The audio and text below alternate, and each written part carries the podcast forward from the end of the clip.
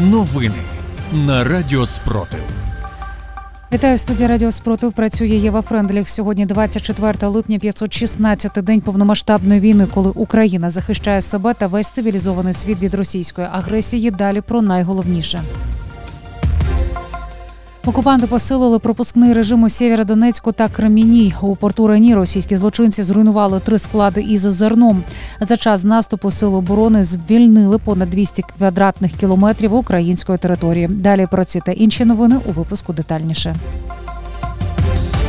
На тимчасово окупованій території України прибуває все більше мігрантів з Росії. Про це повідомляє центр національного спротиву. Мова йде вже не лише про силовиків та чиновників, але й про збільшення заробітчан-будівельників.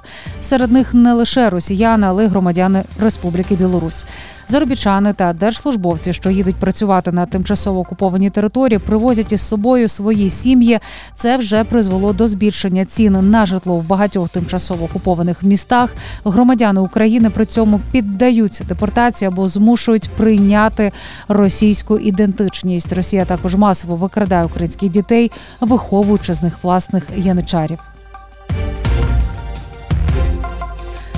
Три склади з зерном зруйновано в порту Рені внаслідок атаки окупантів іранськими ударними дронами типу шахет. Про це повідомляють на сайті видання Рені Одеса. Наш спільний дім із посиланням на голову Ренійської громади Ігоря Плєхова.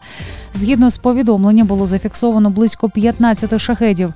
Жителі Рені та навколишніх сіл чули серію вибухів. Вибуховою хвилою також пошкоджено вікна будівель і споруд порту. Були локальні займання, які оперативно ліквідували у зведенні оперативного командування Південь. У Фейсбуці також йдеться про чотиригодинну атаку дронів. Шахет 136 спрямовано на портову інфраструктуру Дунаю. Повідомляється про руйнування ангара із зерновими, пошкодження резервуарів для зберігання інших видів вантажів і пожежу в одному з виробничих приміщень, яку оперативно ліквідували. Окупанти посилили пропускний режим у Сєвєродонецьку та Креміні. Раніше це було зроблено в Рубіжному. Про це повідомила Луганська ОВА. Повідомляється, що окупаційна влада поставила перед собою завдання скоротити до мінімуму переміщення населення тимчасово окупованих Сєвєродонецька і Креміної.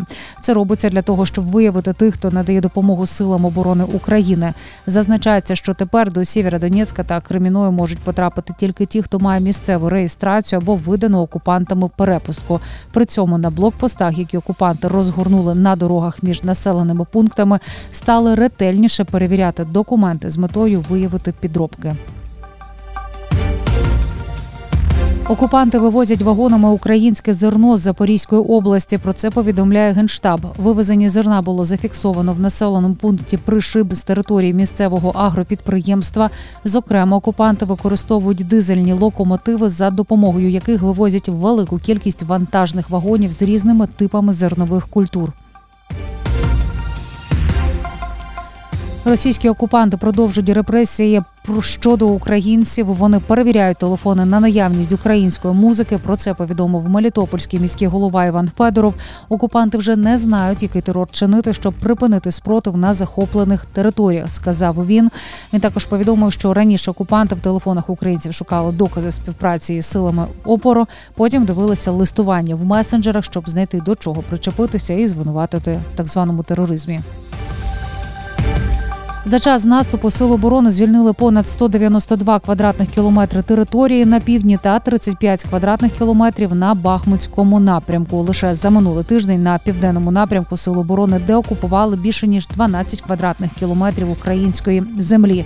Нині ключові бойові тривають в районі населених пунктів Кліщівка, Андріївка та Курдюмівка.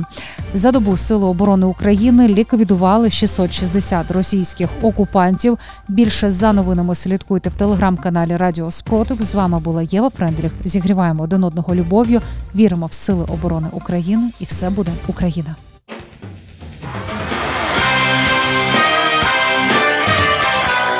Радіо Спротив. Радіо визвольного руху.